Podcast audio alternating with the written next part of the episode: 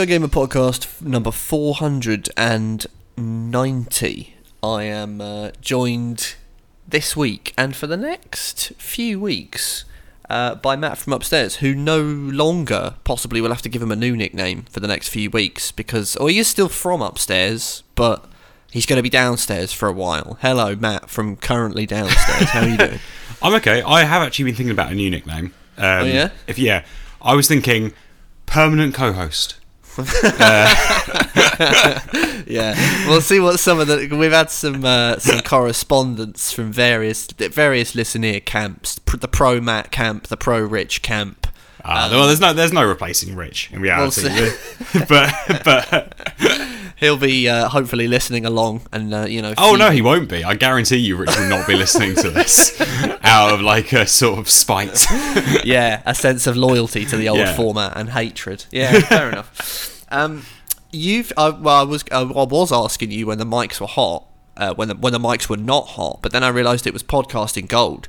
Um, you've uh, you've just come back from I think Scotland, a lock. You say possibly not Loch Ness. but, no, not know. not Loch Ness. That's very very far north. But we went to Loch Eck, which is a very very little little loch. Oh, Um, okay.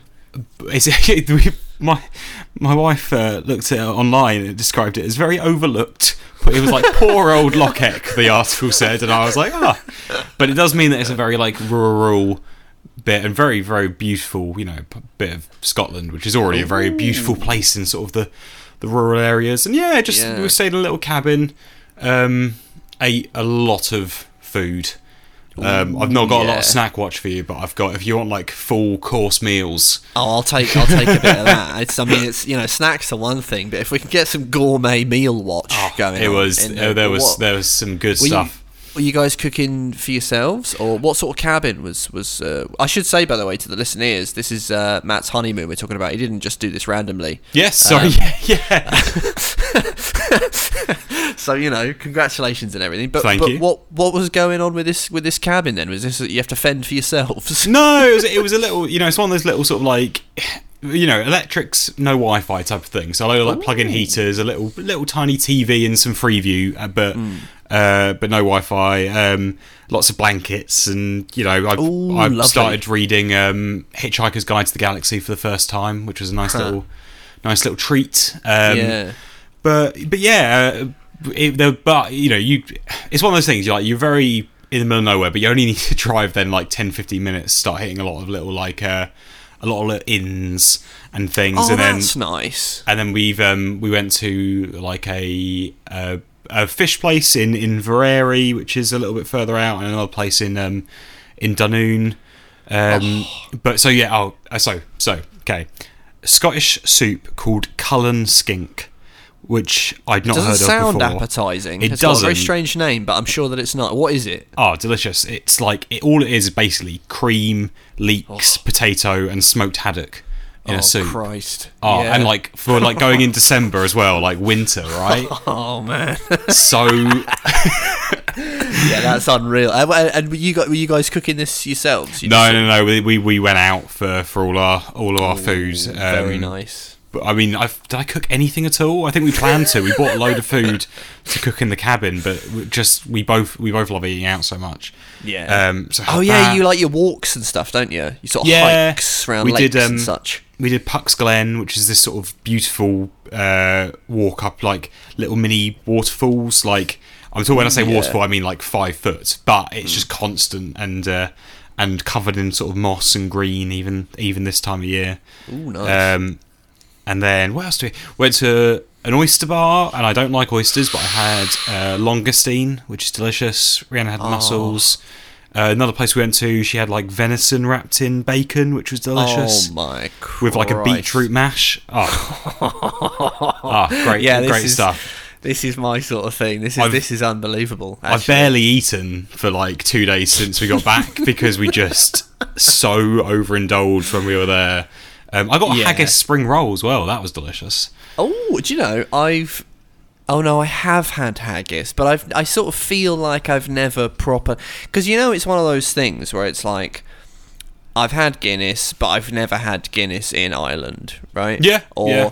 I've had I've had haggis, but it I don't know. Can one really say that one has had haggis unless you've had unless you've gone to Scotland and I mean- it? I don't know how good our haggis reproduction is over here. When I've had it in a spring roll, I feel like I've not really had haggis as well. Do you know what I mean? But, but it was it was Yeah. delicious. It's just always it's nice. Isn't it? It's a nicely spiced Ooh, uh, thing. And um, yeah, oh, that that that haggis spring roll as well was with a um, a peppercorn mayonnaise.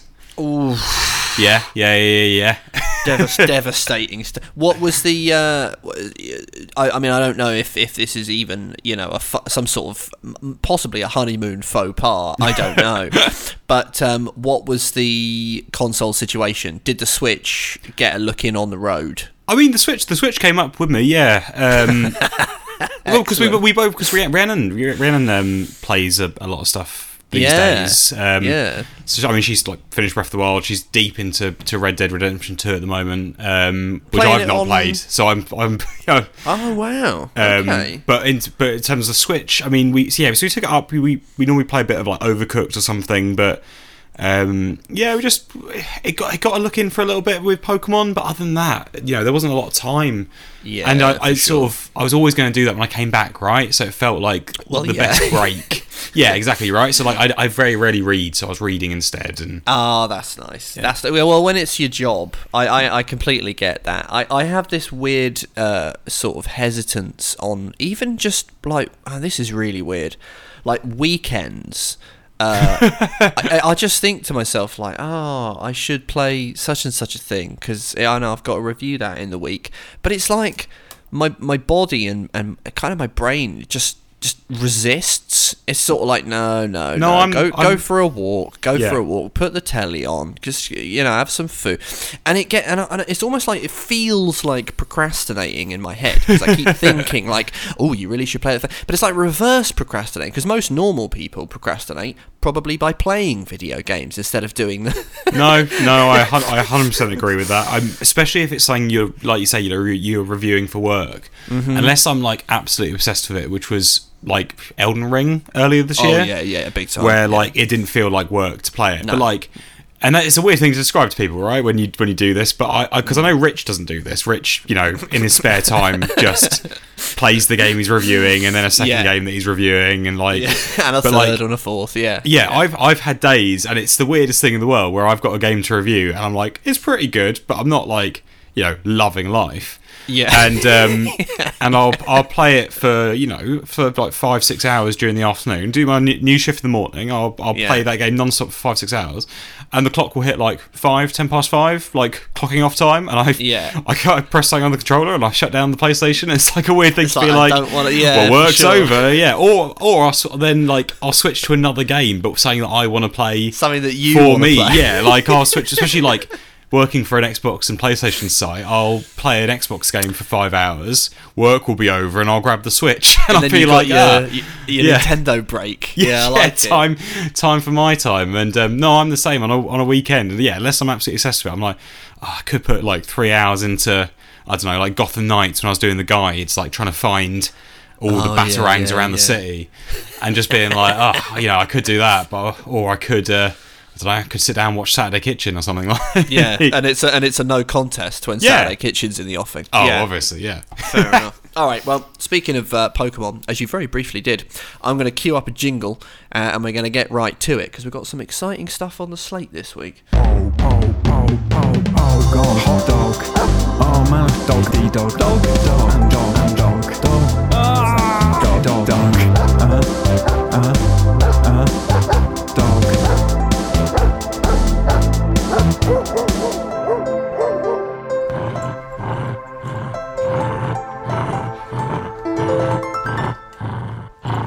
First up this week is uh, well, it's a little bit late. Actually, to be honest, like all of our stuff is a little bit late. We were hamstrung last week because Rich Walker had uh, the Callisto Protocol, um, but couldn't talk about it, and I don't even think he was allowed to confirm that he had it or something. You like very, that. you very sneakily confirmed that he was a fan of uh, of Dead Space, the original Yeah, Dead Space, and he would wa- like a spiritual successor to it. he was I could feel him sort of squirming on air. He was quite uncomfortable because he thought I might break the embargo, but I didn't. you know, we're allowed to we're allowed to randomly discuss Dead Space if we like. Of Um, course, can. But actually, uh, before because so I got a copy, uh, a review copy myself, and started to uh, to get into it, uh, and I've, and I've almost finished it. Oh, wow, ahead okay. Of, ahead of my review. Well, that was actually going back to the what we were just talking about. That was actually one where over the weekend it was really lovely. It was Oh, like nice. it didn't really feel like work. But but before we get to Callisto, I wanted to talk to you a little bit about Pokemon because Pokemon is a thing that happened, and it feels like because I kind of missed the window on it. The way I was doing reviews, it didn't line up, so Okay. I didn't get to review it, uh, and I was just busy with various things, and. Uh, it's had a few problems. It's been out for like what two weeks now?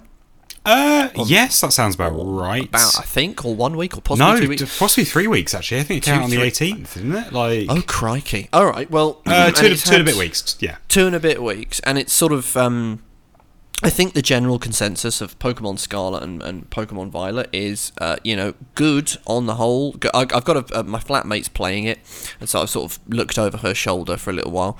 Um, but you've got it, and obviously, you know, I wanted to kind of ask you, how, you know, how is it, and uh, and which one have you got, and have you noticed these kind of technical issues that a lot of people are talking about? Um, you know, Yeah. your play. So I, I picked up uh, Violet.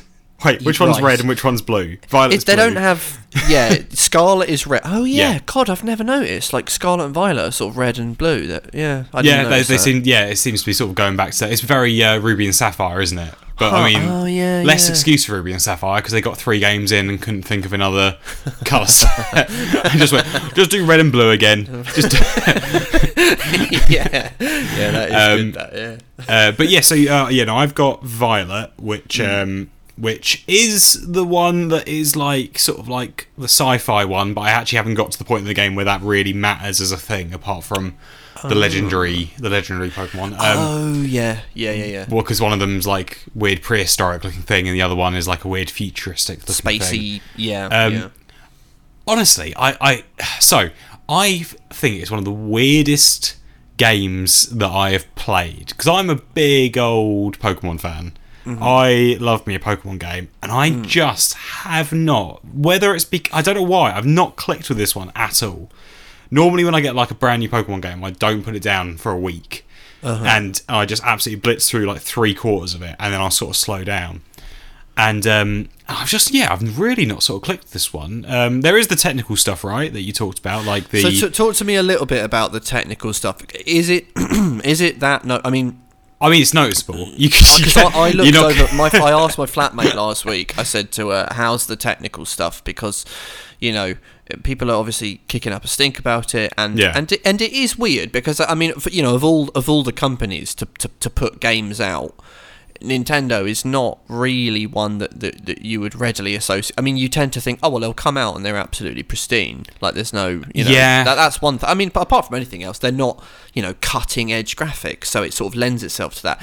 She said it was fine. I looked over her shoulder the other day, and I and I went, "This isn't fine." And I sort of pointed out, like, "Look at look at that windmill." She was near a windmill that was like slowly revolving, but it was revolving at like one Five frame frames a a second. Yeah, and, she- and I went, "But look at that windmill," and she was like, "Oh, it's fine." And I'm like, "What?"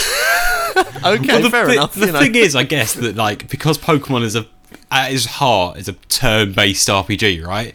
Yeah. Nothing actually stops that from happening. so true, there is yeah. to a certain extent, you can just play a Pokemon game and be like, it's fine because like Pokemon, like Red and Blue are quite ugly games. yeah, sure. yeah. and they're very slow, but they are fine. Um, but yeah, so so there is that. The, so the frame rate thing, obviously, it's a classic thing, isn't it? Like things in, in the distance are like rendered at like a lower frame rate. I, it happens so rarely these days outside of Pokemon games. Like it was a thing in like Legends Arceus to a certain point, and like yeah. in that but like in this it's particularly bad and you also get like the lower uh, geometry models of pokemon Oh, yeah, in the yeah, and they background suddenly they which pop in when you get close. and yeah so you don't notice that with too much but i saw when I started playing i saw a Gastly for the first time in the background and i genuinely thought it was a new pokemon that i'd not seen before because its model was so weird and Oh, like man. blocky until i got close but um but the thing is it is fine and like these things are like I- it's so hard to describe because there is like a certain thing of being like, well, I know that Game Freak really needed like two more years on this, but like the problem with mm. that company, right, is that like the anime is coming out.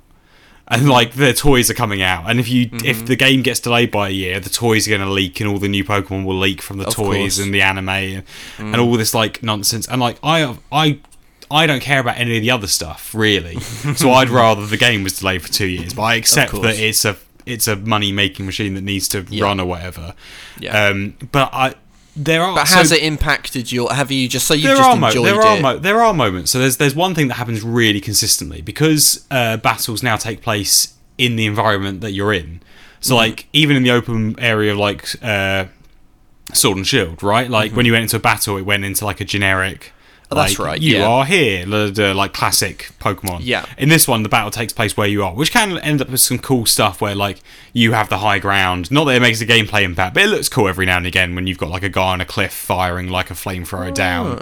That's Um, cool. but what it also means is that occasionally, uh, when it flips back to your Pokemon when they've won, it'll just clip under the scenery entirely, and the ground will just disappear, and you can see underneath everything. Oh, and that one yeah. happens like a lot. So that's like the glitch that has happened to me like one out of three times that you have a battle, Oh, man. and you just have a moment where you're like, ah, okay, but it doesn't. It doesn't make that much of an impact. It just, it's just, it just. Yeah. I just let out sort of like disappointed sigh every time it happens. and there was like another one, like um. Thing is, to talk about the bugs, I sort of need to talk about all the cool stuff that it does, which is interesting. I think, like it Yeah, does. well, I was going to say, how you know, how's the game, and also Yeah. because you sort of said, "Oh, I'm I'm weirdly cool on it," which I got. That I mean, that doesn't seem so. It's not to do with the bugs. You're actually just kind of cool on the yeah, game generally a so, little bit. so the game does some interesting stuff, and I just don't think it's for me. But it does that sort of Breath of the Wild thing where it like it early on it drops you in this like one area and just goes, you can go anywhere from here, like, and it puts a load of things on your map. So it goes, here are the eight gym leaders, basically, like here's and this is the gym challenge. This is one of the things you can do. Mm-hmm. And there's eight gym leaders, and like technically you can tackle them in any order, but not unless you have the levels for it. Do you know what I mean? Like, Oh, but which yeah. I, which I'm okay with that though, because like it's a kind, it's a kind of freedom. yeah, it's a, and ki- it's a Pokemon Red and Blue did that, right? Like you could hit a point in like Red and Blue where like there was like Sabrina, Koga, and There was some like little other- choke points. Yeah, Yeah, it was like, it was like po- never all of them, but, Yeah. but sometimes you could hit three, like yeah. three at once, and they and you could hit the higher level one by accident first. And like Mm-hmm. to a certain extent, I think I've done that in one area. The area that I'm in at the moment, I've gone and I'm under leveled for it, and that Huh. and it's interesting, right? Like I've caught basically I caught a Pokemon. I'm and it's now the highest leveled thing in my team by five levels because I sort of like weaseled my way way into this over leveled area, which is like a fun thing. And um, but other than that as well, there's also like five uh, Titan Pokemon. They're basically just like big giant Pokemon that roam. Oh yeah, yeah, I've seen them. Yeah, And there's five of those like dotted around, and you could do that instead, and that does its own little story.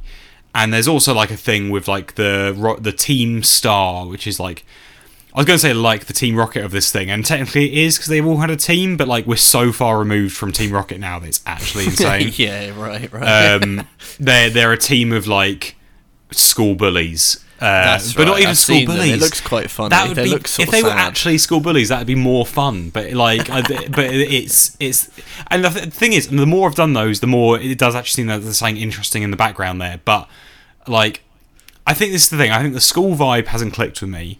I know, pe- like you know, like the new Fire Emblem Three Houses was it? Like, oh yeah, yeah. people yeah. love like the school thing of that, and I'm just sure. like I'm I'm over that entirely. Like, I've done school. I was there for years. I don't need to go back. Do you know what I mean? Mm. Glad to leave. Glad yeah. to leave. um, and the open world thing is really cool. But I, so here's the thing: when you start uh, Scarlet and Violet, it, when it gives you its first little open world route, it's genuinely incredible. It's this beautiful sort of like wide open route that takes you where you need to go, but you can really like go off the beaten track and explore if you need to. Mm. And it has these wonderful trees and this this grass, and then it has this like this dribble of like a creek that opens up and up, eventually goes into the sea. And f- if you're further up the creek, there's like magic Magikarp flopping about, and they'll flop down into the sea oh, that's and good. it's like really that. good and it's this really like well put together thing that feels really alive and there's uh the, the these uh, spider Pokemon that are like wrapped in their own silk. Oh, like yeah, yeah. hanging they hang in balls from the trees. and it so looks it's really kind of like meshing Pokemon with world building. yeah, in an yeah, hundred percent, and it really feels alive and designed, and at the same time, like it's so well put together. And I, that, I was immediately like, oh, I'm into this. This is great. Mm, Ever since then, the open world has gotten a lot, a lot bigger, and a lot, lot less designed like that. Do you I- wish, or uh, is this a fair question? Number one, do you wish it was a little more curated? And number two, do you think possibly you're struggling with this game because of how big of a thing Legends Arceus was? Yes, and possibly no, actually. Okay, So I think definitely yes. I wish it was a bit more curated, and that feels like again a time thing, right? Yeah, for sure. Like- yeah, and just smaller. I mean, part and parcel of curation is Yeah. often a more focused environment. Which is funny, right? Because people wanted Pokemon to go open world for ages, but it's come at Yeah. it's definitely come at the cost of other things. So like the towns in the open world. Maybe I've hit the wrong one so far, but I can't remember anything about any of them. Like Pardon which, me. Yeah. and I think when I sort of saw Scarlet and Violet for the first time, I was sort of hoping for like a, a Dragon Quest type Oh, thing. You know yeah. how like in like Dragon Quest games, every town is so distinct and memorable, and you got all Mm. those like amazing NPCs that really lend like a different feel to each like town. Yeah, for Whereas sure. in this, the towns aren't much bigger than they were in previous Pokemon games, but they're in this huge open world, which lends them the feel of like tiny little, not even villages, just like tiny little like stops. Yeah, I remember Imogen to uh, sort of I I'm going to say complaining, but sort of pointing out in um, uh, Sword and Shield, I believe it was.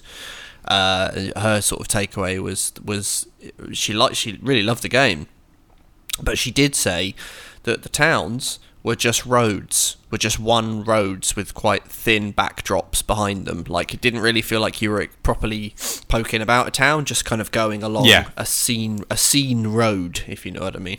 Yeah, and that's sort of the sense that I've got. And like they've done, they've done some interesting stuff with like the imagery of things, but mm. they also feel like less explorable than like previous Pokemon games. Like obviously they've always been limited. Like there's doors you go into, there's doors you own, even like back in mm. the, the Game Boy games. But I always felt a sense of exploring the town when you got there, right? And you talk to all the hmm. NPCs, and there'd be something interesting going on. But like I've really not found any of that, and that I think it's made me realize like I'm a Pokemon fan because I'm a RPG fan.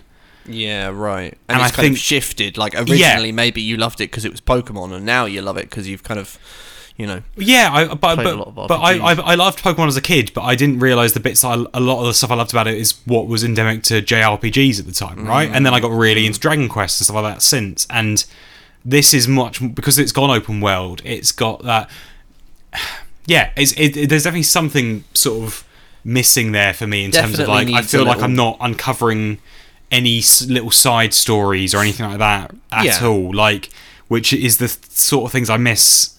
And but in terms of the actual Pokemon stuff of it, like the, having the open world is a very cool thing. Um, In in some senses, and there are bits when sometimes you're walking around and like the sun glistens off the water, and there's like a beautiful cave next to you, and it does have this level of like verticality which didn't exist before, which is nice. Um, and like coming across new Pokemon is is a really cool thing, but.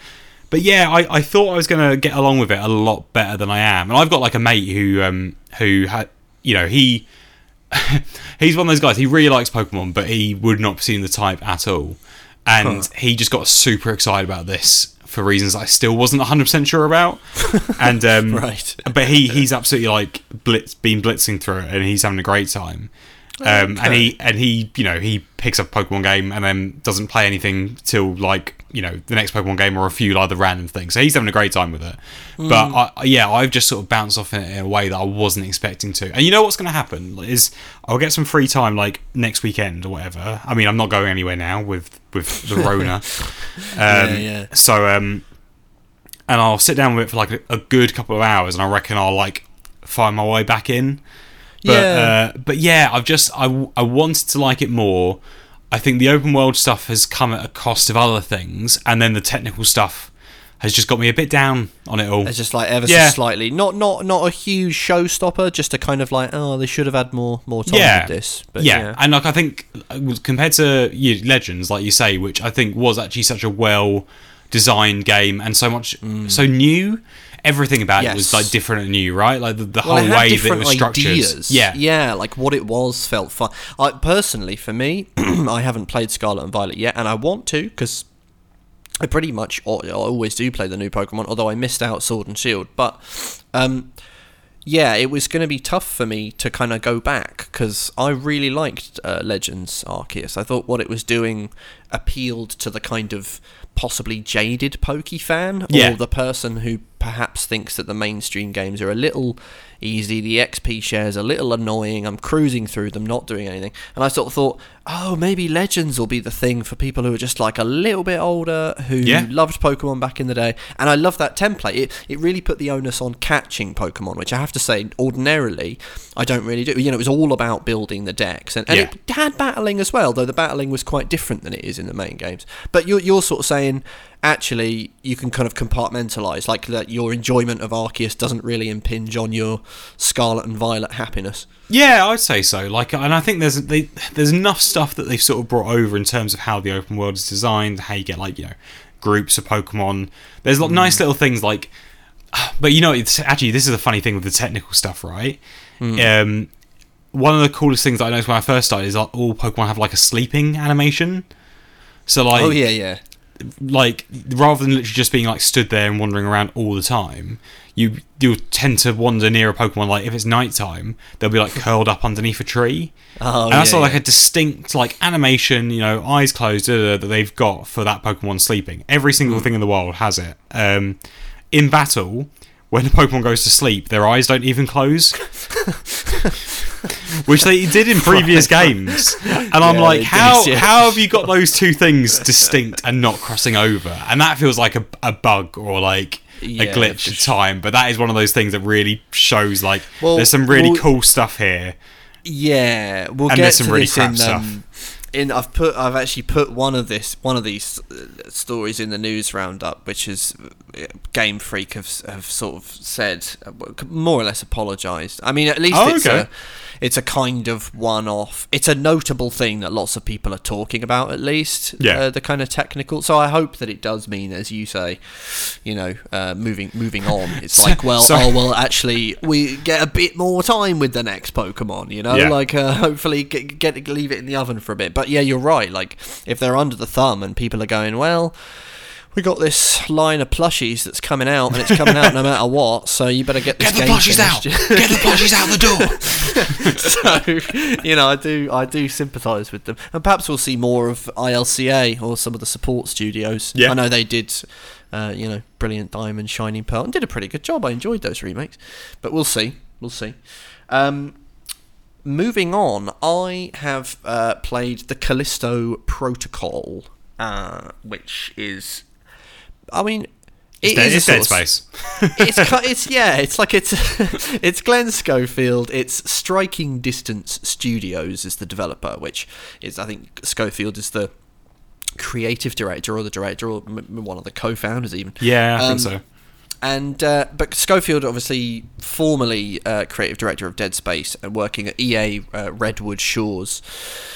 And there's an awful lot of DNA. So that so the setup is uh, you play as Jacob Lee, uh, who is a uh, cargo runner, um, kind of like a space trucker. You know, slightly. It's that classic thing. He's a little bit jaded, and uh, I I think actually uh, in the intro of the game. They, he, he even says a thing about how this is like his one last job. Oh, which is quite- amazing. which is just classic stuff. I love the fact Um, they've gone for another biblical name as well. yeah, right. Yeah, he got Isaac Clarke and was Yeah. the protagonist of Dead Space. Although actually, that was, I suppose, a reference to. oh, Greek mythology. No.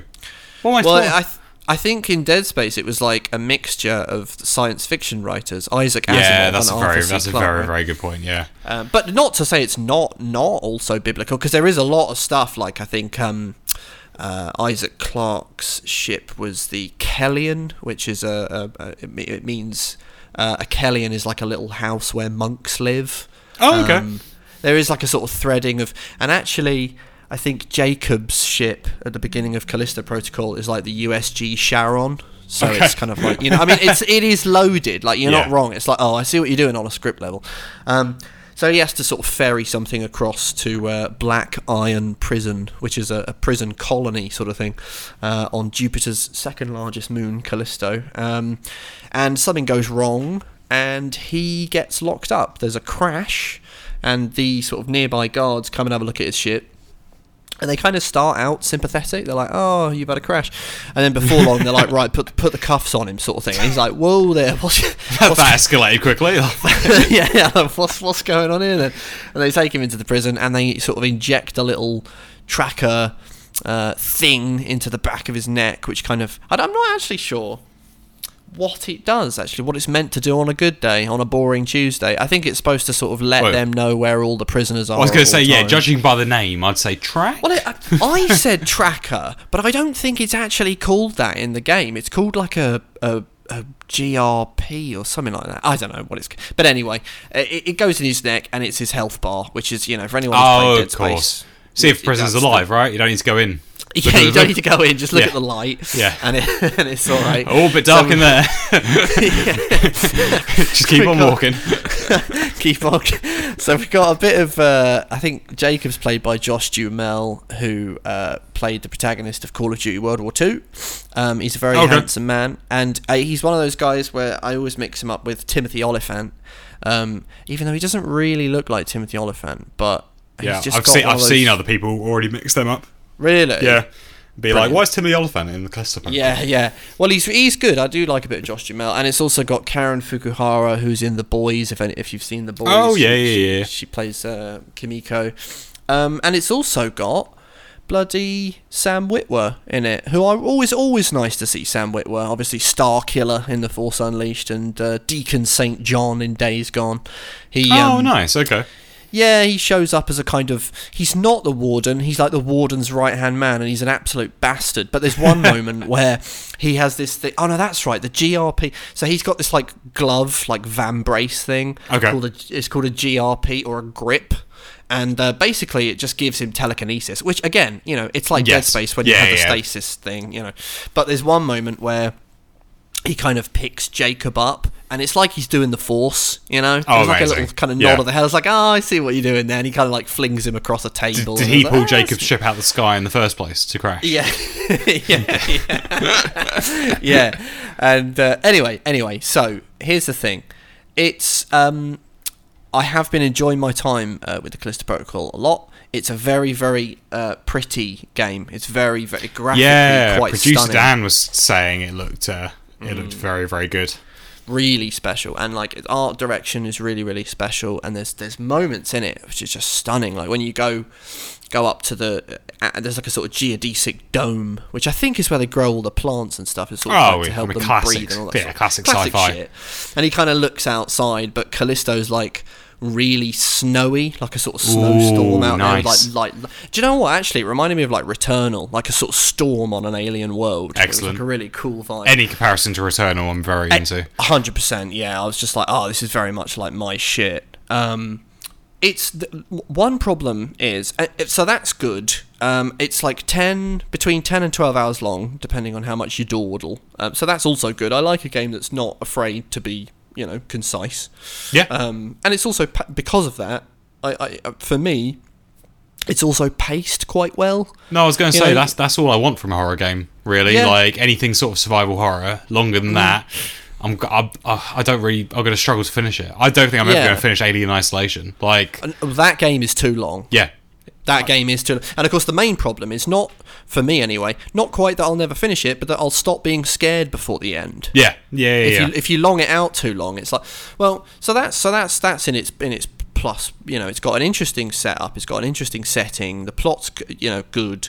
I like Jacob. He's a sort of he's a likable fella. Um, the the trouble for me is it's um it's not actually scary. And that's you know that's and that's what I said on on on this on this podcast. I kind of said this to Rich before, and I think Rich is, is a hell of a lot more forgiving than I am um, with uh, with this particular issue. Which is to say that you know if a game is a horror, be it a survival horror or a straight horror like Out Outlast or, or whatever, yeah. um, one of the things that I ask of horror games is that they scare me, and you know, on a fundamental level, that's and you know, people tend and I, I remember reading reviews of stuff like Resident Evil Village and whatever, and you know, people saying, oh, it's you know, it's not very scary, but you know, my thing is like, whoa, there, that's. Sort of fundamental, massive failing for me. Um, it's good. It's good. It's atmospheric. I would say it's I was atmospheric. I was going to ask, is it tense? Now it's not tense. That's the key difference. So Okay. I went back and started playing Dead Space. Oh um, yeah. As a kind of direct comparison because I thought it would be interesting. I don't want to overload that. I know people can get really into that. It's like, well, you have to, re- you know, to review the game on its own merits. But within about ten minutes of Dead Space, uh, it was just as atmospheric, but it was actually tense. Yeah. It was, I don't know what's around the corner, and also the combat. The thing with the Callisto Protocol is you're very, very capable. Jacob is a bit of a, you know, a bit of a savant when it comes to. He's got a little stun baton. It's, it's really, by the way, it's really a melee game. It's not Oh. really. There are guns in it. There's a handgun. There's a sort of shotgun thing. Yeah. There's a and, and a riot gun, which is a hell of a lot like the. I, g- there's a thing called a, a skunk gun, which made me laugh, but it's basically like a sort of sawn-off shotgun. I think it's like two barrels. and, Okay. you know. And then there's another thing called a riot gun, which is basically like a pump-action thing. And you got your basic pistol. They're not specialized so that you can cut off limbs. That's like not what this game is about. Although you can actually blast off limbs. Like the damage modeling's good. Isn't there something about tentacles as well? I, I've, Yeah, if they if tentacles a bit like Resi Four, it's like if tentacles Oh, come okay. out, Yeah. that's bad news. Shoot- shoot them, okay. quickly because if you don't, it'll mutate into a stronger I enemy. had no idea that it was a melee predominant It's a, me- it's a melee game. It's a melee game. Uh, Yeah. You, so every encounter, when someone comes at you, um, it's got a dodge system, which is quite good. And I, I, I'm, I'm a sucker for a dodge system. You Yeah. know, I, Resident Evil Three had an excellent. Um, Is it like Resident Evil 3's sort of one? It's it kind of. It, it's like it in the in the final result, but it's not really very much like it. I'm guessing it's not. I'm it. guessing it's not like you know Dark Souls because that would that No. immediately is a very different game in my head now. like no, no, this is like really easy stuff. So basically, when an enemy's coming at you, you your movement stick, your left stick, you just you hold it either left or right, um, and you'll sort of duke and vibe. So you're kind of like dodge, they'll swing at you, you'll dodge, but you have to alternate. So you Okay. dodge left, you dodge a thing, then you d- hold right, and you dodge the next thing. Most enemies will swipe twice, some will swipe three times. Once they've exhausted their swipes, you then lay into them with the melee thing. You hit them two or three times, a little blue spot appears, and you aim. You then aim your weapon at that blue spot for a crit shot. But to be honest, okay. like I didn't just shoot normally. Like I, it was all about those crit shots and Yeah. not very much about like every fight. I was like, well, I'm just going to get in close and use the. To be honest, the dodge mechanic's a bit. Maybe not like OP, but it's a it's a beat. I mean, that is the primary tactic for me Well, anyway. Because the, the way you describe the dodge mechanics feels like the sort of thing that after like two or three hours you should have down yeah, pretty 100%. well. Yeah, for like sure. so Yeah. I don't I don't I you know I'm I'm really quite put off by the fact that it's a melee game. I don't know why. I like I I mean I've well, we've got, don't let me because you. I can. That's how I'm playing it. That's how it seemed to me to play it. Yeah. Um. That's what it seemed to me to mechanically reward. I guess- have heard other people describe it not quite. I mean, you could play this. There's enough ammo so that you could go. Oh, it's a gun game. I'm playing it like Resident Evil 4. Like you could yeah, do that. Actually, that's but- I think it's just interesting, right? Yeah, I I think I was just picturing something that was far more sort of. Mm. Yeah, that sort of Resi 4 Dead Space thing. I guess put off's the right wrong word, but I just you weren't I'm- expecting. no, I, yeah, got- I'm, I'm, s- uh, my brain has gotten slightly perturbed by the idea. But I Yeah. guess it's, it's, it's not it's not great that I've my brain has gone. I was not exactly like Dead Space as I thought it was. Like it's not it's not I need to it's not Dead Space. This is not Dead Space Four. No. Like it's a it's a new and game, I want right? to, I want to kind of be clear about that. Like, I love Dead Space very much. It's very close to my heart, and I and and I was ready to really like Callisto Protocol, and I do like Callisto Protocol. It's what it is is a really cool, atmospheric slice of game that wears horror clothing and may well freak some people out. Okay. I would, you know, I think the monster des- designs are cool. They're not as cool as the necromorphs, but they're still cool, and they're still, you know, maybe one suddenly, a couple of jump scares here and there that will Yeah. sort of freak people out. But on the whole, the line between uh, capable character um, and character who might just lose if you're not careful has been crossed. Got it, okay, And yeah. it's sort of like I'm not really. Now there are some frustrating choke points. You know, the, um, it- the game sometimes overwhelms you with numbers of enemies, and there are knacks to doing that. You could you get a GRP device, for instance, so you have telekinesis. So Got it, when it, you're got it. overweight, you can kind of pick enemies up and fling them into environmental hazards for a one-shot kill, which is really cool. Nice. So sometimes it sort of strays into frustration. It's like, well, here's nine enemies. See how you manage with that. And it's like, oh, okay, all right, fine. This is an action game, a pure action game for the next two, three minutes. But that is being mean to it, and I think. I think the Dead Space comparison is being a little. It, it, it's it's a, it's a completely understand. It's a bit like Gotham Knights. It's Yes. like it's a completely understandable comparison. It's a comparison that, by comparison, blights the new game ever so slightly.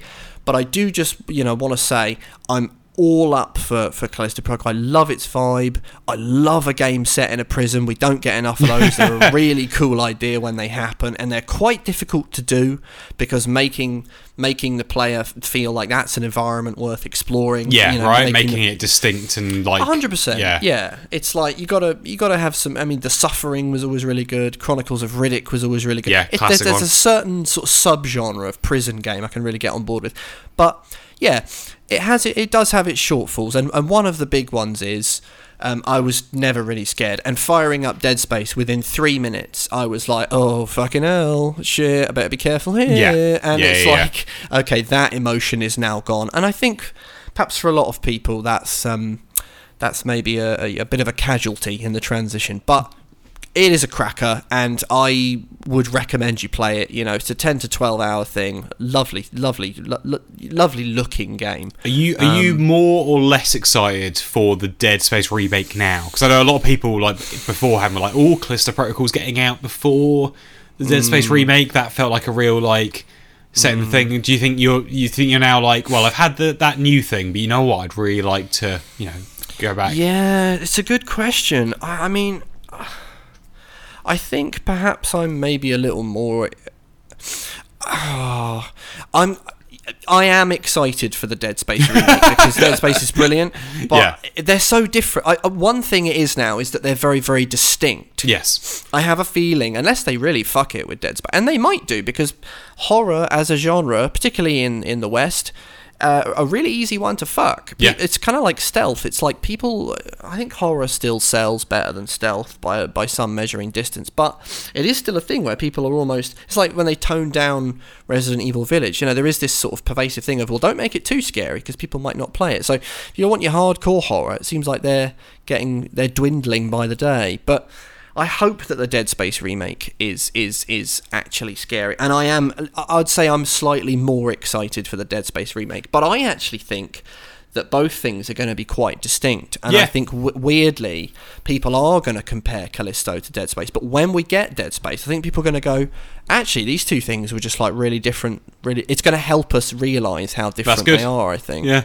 Well, it doesn't it doesn't help that the marketing was so like the one when one one of the Callisto trailers like zoomed in on the writing on the wall that said "shoot the tentacles." Do you know what I mean? Like in blood or whatever. yeah. And I'm like, well, what? You t-? Like I think I think it doesn't help. The marketing has been very like, did you Yeah, like Dead sure. Space? Because from And the I make I from the maker of Dead Space, like I totally. I guess yeah. The marketing's always it's a trick. It's a tricksy one, isn't it? Because they Yeah. got to sell it. But yeah, you want, no, you're there's right. a certain bit of you that wants to blame people for comparing it, right? But then when Mm. you when that's all that's been in all the articles and stuff like that from Dead Space creator, da, da, da, yeah, It's not their fault. Yeah. Yeah, for sure, for sure. Um, right, I'm going to queue up a jingle, uh, and we're going to jump into the news. Is what's going to go on. When you tie your shoes and you do the bit where you make the loop goes round, Yeah. rather than tying double knots on your shoes, just go round twice. Because they never, ever, ever come undone, and you can then undo them. Just pull, pull, pull at the end of the day. Never, ever, ever, ever, ever come undone. News. Uh, first item on the news Microsoft uh, says that Xbox Series X and S games will increase in price to $70 in What? 2023. Sorry, this is all because I've been because I've been a bit off grid. this is actually all new to me. Normally, I'm writing all this and I know it, but this is oh okay. F- Oh, this is going to be quite funny because yeah, Rich is obviously most of the time he, he Yeah. sort of emits noises of yeah or yeah I heard about this or yeah but Yeah. this is good. I'm getting your complete unfettered take. Yeah, Yes. Um, in a statement released to IGN, Microsoft said uh, regional pricing may differ. Um, didn't go into it, but uh, the quote was from a Microsoft spokesperson quote uh, this price reflects the content scale and technical complexity of these titles. As with all games developed by our teams at xbox um, they will be available on game pass. So i think on the one hand it's like uh, $70 or 70 quid is just the direction Yeah. generally that things are going in. And but on the other hand also this doesn't not benefit us talking about Game Pass. Well, yeah. You get Game Pass. Although actually some people Game Pass said is now a better deal than it was. It gets it gets even better. Although as like some people have pointed out, it could. There is some skepticism going around as to whether everything will remain on Game Pass always uh, at the moment, or whether they might strategically go. Uh, this certain thing is on Game Pass Pro. Uh, Oh, okay. Regular Game Pass, maybe this seventy dollar thing, but maybe not. We don't know. I mean, I, I tell you what, yeah. Steve, Stephen Totilo, the uh, former editor in chief of Kotaku, Yes. uh, talked about this on on Axios, and he pointed out the age old thing. Obviously, you know, we get those price tags and we kind of think, oh, but actually, you know, he said sixty dollars in. He said I was writing about the the uh, in, increase to sixty dollars in two thousand and five. Yeah. Um, and he said two thousand sixty dollars in two thousand and five is ninety two dollars now, and seventy dollars now is forty six dollars in two thousand and five. Oh, yeah, it's so, madness. So we're still and, it's mad, isn't it? Because like you, everyone hit sort of hears 70 quid and kind of goes oh god but we're we're laughing to be honest we're living in a golden age Yeah. in terms of like not rising with inflation and in the in the UK as, as well, because I know in America that normally tends to mean that's what you're paying, right? But over here we tend to have that thing of like, oh, games are going to be seventy quid now, and you're like, well, yeah, in game on launch day. that's the if thing You, yeah if you in- go on- to like. yeah for sure If you go to like a random like if you go to like shopto.net or something like that, do you know what I mean? Like Yeah, yeah, yeah, you, you, you gonna get it for like ten quid cheaper anyway. Like it's Yeah, not for sure yeah, it's not a on guaranteed bloody, price you increase. know, no, you get on CD keys or you get on shops or, Yeah. or whatever, or yeah, you just wait for sales. It's funny. I mean, these yeah, it's it's it's affecting games RRP at launch for sure, and that's a major thing. Um, yeah, I think it's just the way the way the wind's blowing. I'm, I'm curious though because that, because they said for they said for Series S and Series X games, right? Do you think Yes. that means timing wise that we're now heading into a year where Xbox is going to be dropping Xbox One for its first party Possibly, games? possibly, or at least yeah, yeah. drawing a much clearer line between. Because right now, if you, you could just buy the Xbox One version, and yeah, a smart smart delivery, just- Mm. right? So they must be they they must be timing this because it wouldn't work with Forza. They just they Oh, wouldn't yeah. they wouldn't have done like Forza Horizon Five, Yeah. uh, Xbox One and Xbox Series X and priced one higher because it's so not with their whole. It's Yeah. easy. You choose whichever one. Blah blah blah blah blah. Um, so Yeah. I, I wouldn't be surprised if if this That's- means that that, we're getting way less. Yeah. Mm, yeah, yeah, yeah, yeah, for sure. Uh, oh, this is good. I like this. Jedi Survivor is out in March as well. It was kind. I wouldn't call it a leak. I would call it someone somewhere pushed a button. Yeah, too Maybe early. they shouldn't have pushed that button, and then they pushed another button and got rid of it. Um, Is there a second button right next to it that just there's, gets, a- says there's "Oh, another shit." button that says "You Yeah. fucked it. Yeah, Go back." yeah. uh, according to the uh, Steam listing for Star Wars Jedi Survivor, uh, it's it was listed as March fifteenth uh, release date, all March sixteenth. It dep- depends on what time you viewed it. Uh, that was uh, uh, on, on Monday this week. Um, it also had a few story details and some information on pre-order bonuses, deluxe editions, and stuff. However, that listing then quickly changed. But anyway, you know, if we take that as pr- probably March, that's good news because Yeah. I'll eat up another one of them games, right? Oh, I played. So I played through. I played it way back, but I didn't finish it. And I fin- I played through from the beginning again and finished it recently.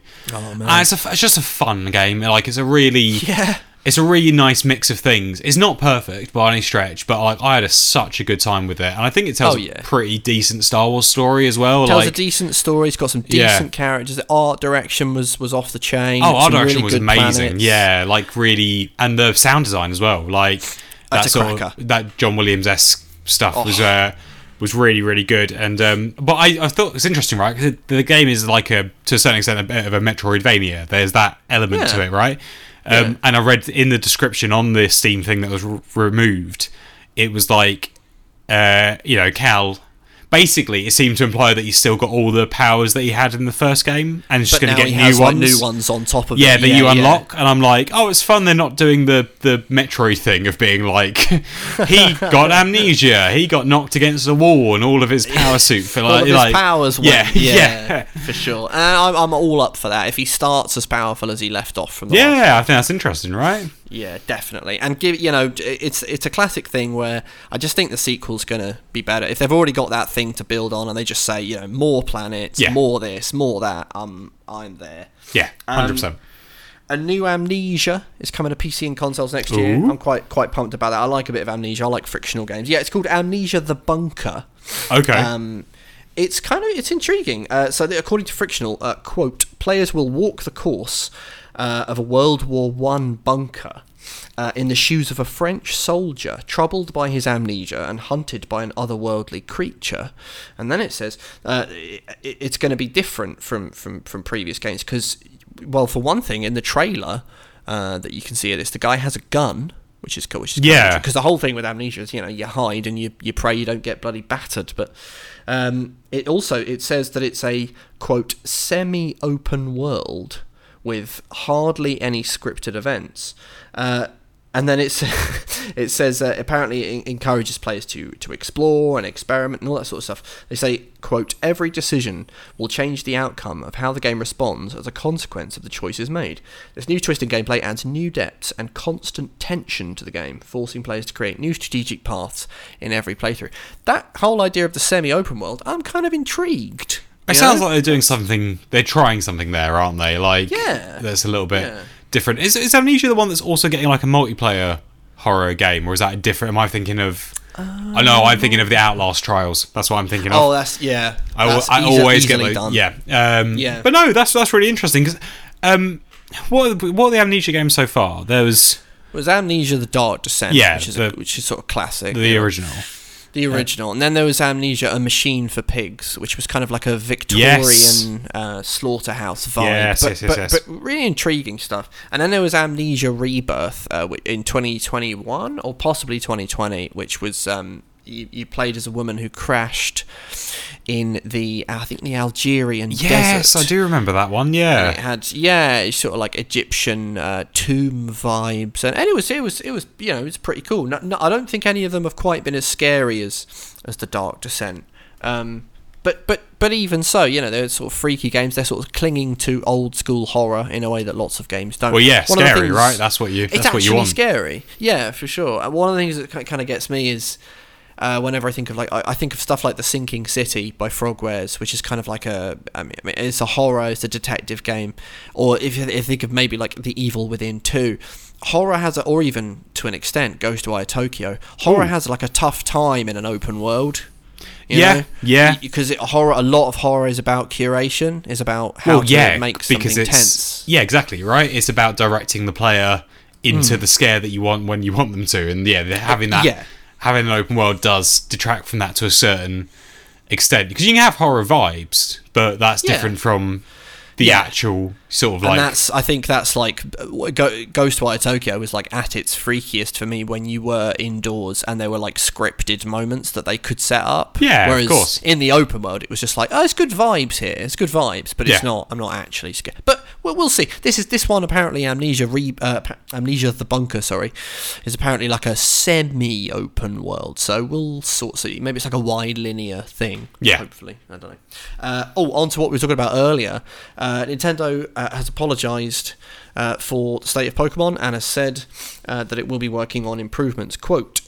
Uh, we are aware that players uh, may encounter issues that affect the game's performance. Our goal is always to give players a positive experience with our games, and we apologise for the inconvenience.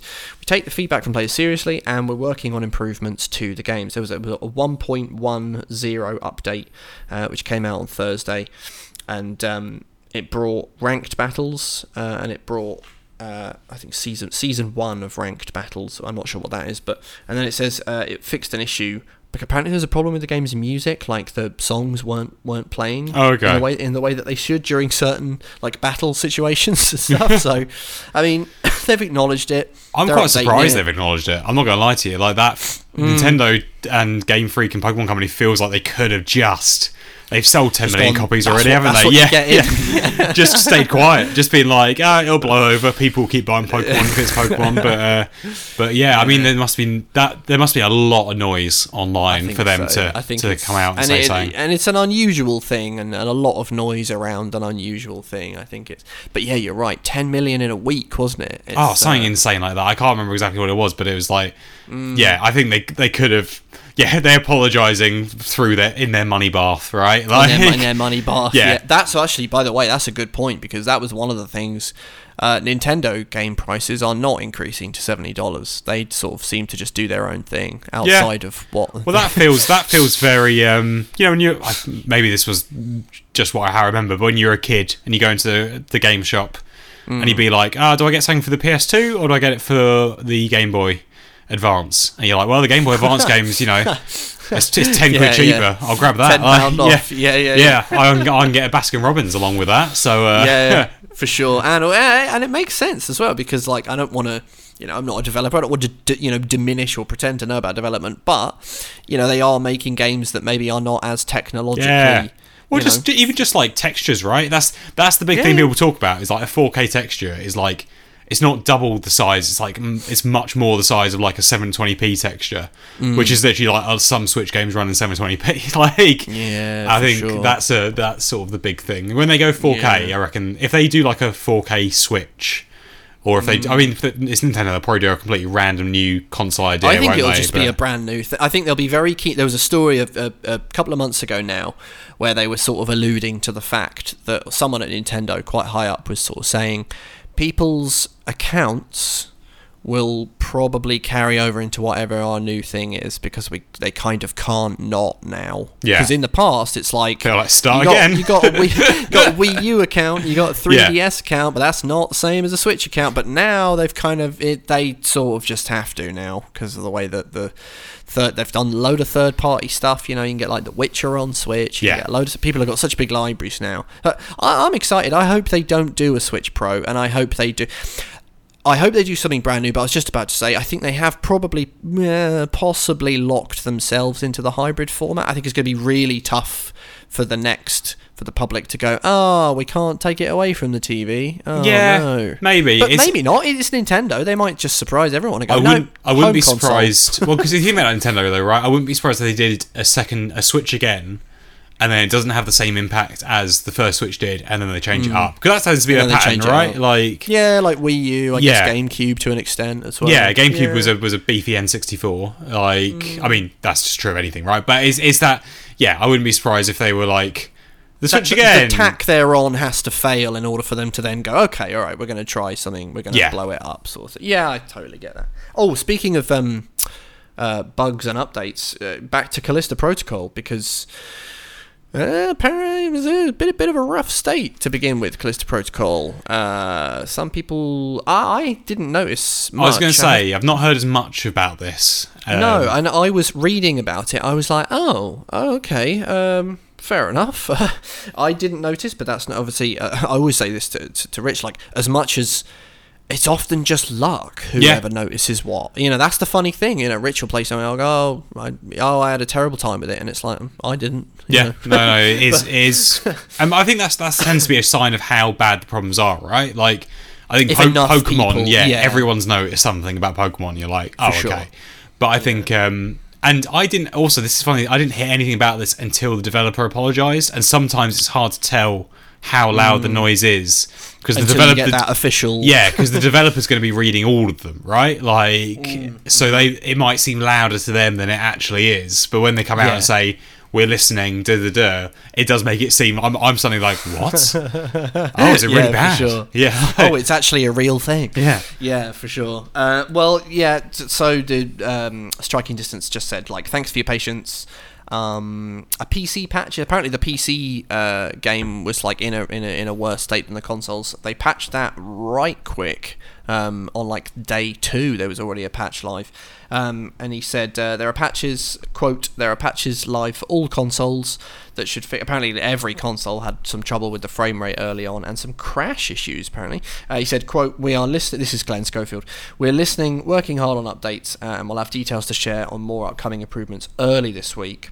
Uh, as we say in the tweet, we will communicate and keep you all updated. Uh, we want you to play the game as intended. So yeah, bit of a shame. I mean, yeah, as I say, uh, perhaps I just got lucky, but Yeah. still, they've acknowledged it. Clearly an issue, um, and very quick setting to work patching it as well. Yeah, yeah. I mean, I, I think this is one that, like Pokemon One will be remembered. I think this will be forgotten pretty quickly. I think it will be too. Yeah, Yeah, I don't think people are gonna be like, oh, remember when Callisto? Nah. like, yeah, no, ain't gonna happen. Yeah, yeah. Oh, this is a really cool one, uh, which I am all over. Um, I don't know if you've seen this, but apparently, uh, Retro Studios pitched Metroid Tactics, uh, which was going to be like an XCOM-like Metroid game. Um, which which I thought was very very cool. It didn't happen, obviously. We know it didn't happen. Oh, okay. I, I, I genuinely, I was on tenterhooks there. I was like, no, what, what, I know. what, have I missed something know. big? Like, it's a it's a real heartbreak thing Yeah. because you know um it, there's that there's that channel on YouTube. Did you know gaming? Oh, Which God, are, they yeah. do quite cool and they do like sort of deep dives and they'll kind of go back and, and really really good stuff. Anyway, um, but apparently a leading uh, member of the team at Retro Studios that were they were working on uh, Metroid Prime uh, pitched this thing, and I think the the you know the sort of catch-all title was just Metroid Tactics, but basically you know XCOM but Metroid. oh, that's just, Um, that's just, that's just, oh, I love that. Because I I, lo- I love a bit of XCOM. And Yeah. I want, I, do, I would love more sort of like Metroid spin off games. The thing is, the main games don't sell well enough to do a spin off, right? That's Hmm. The whole problem. They like, have to like, it's a bit of a, it's Nintendo's Splinter Cell. It's like, Yeah. yeah, it's going to be two, three million copies maybe when all's said and done. Yeah. Uh, and the people that love it will love it. Uh, but ultimately, that's not good enough for Ubisoft. But but maybe seems to kind of be good enough for Nintendo to keep plugging away. I know Dread did well. I so think I think the that- thing with Nintendo, right, is that like they know they've got a core base that they, they Yeah. just need to throw them like one Metroid game every like five, ten every, years. every five years. yeah, Yeah, exactly. and if it's and good, sort of- as, as long as it's good, people will be like, "Fuck yeah!" and like it'll get Yeah. them a lot of hype, and then yeah, uh, but. It, it, it, yeah, there's a measure of goodwill there, isn't there? Almost I think so. Yeah, towards the players. but yeah, a- ah, what uh, what was this? Was this a Switch game or like a? So this was uh, so so the pitch is it'd be set long before all other games in the Metroid series. Mm-hmm. Uh, it'd be the moment when Samus Aran uh, first separates from the Chozo who raised her from childhood, uh, Okay. encounters humanity, and becomes a bounty hunter. Uh, and this chap, uh, Paul Tozour, who worked on Metroid Prime, said, "quote." It was basically XCOM. It was XCOM uh, in the Metroid universe.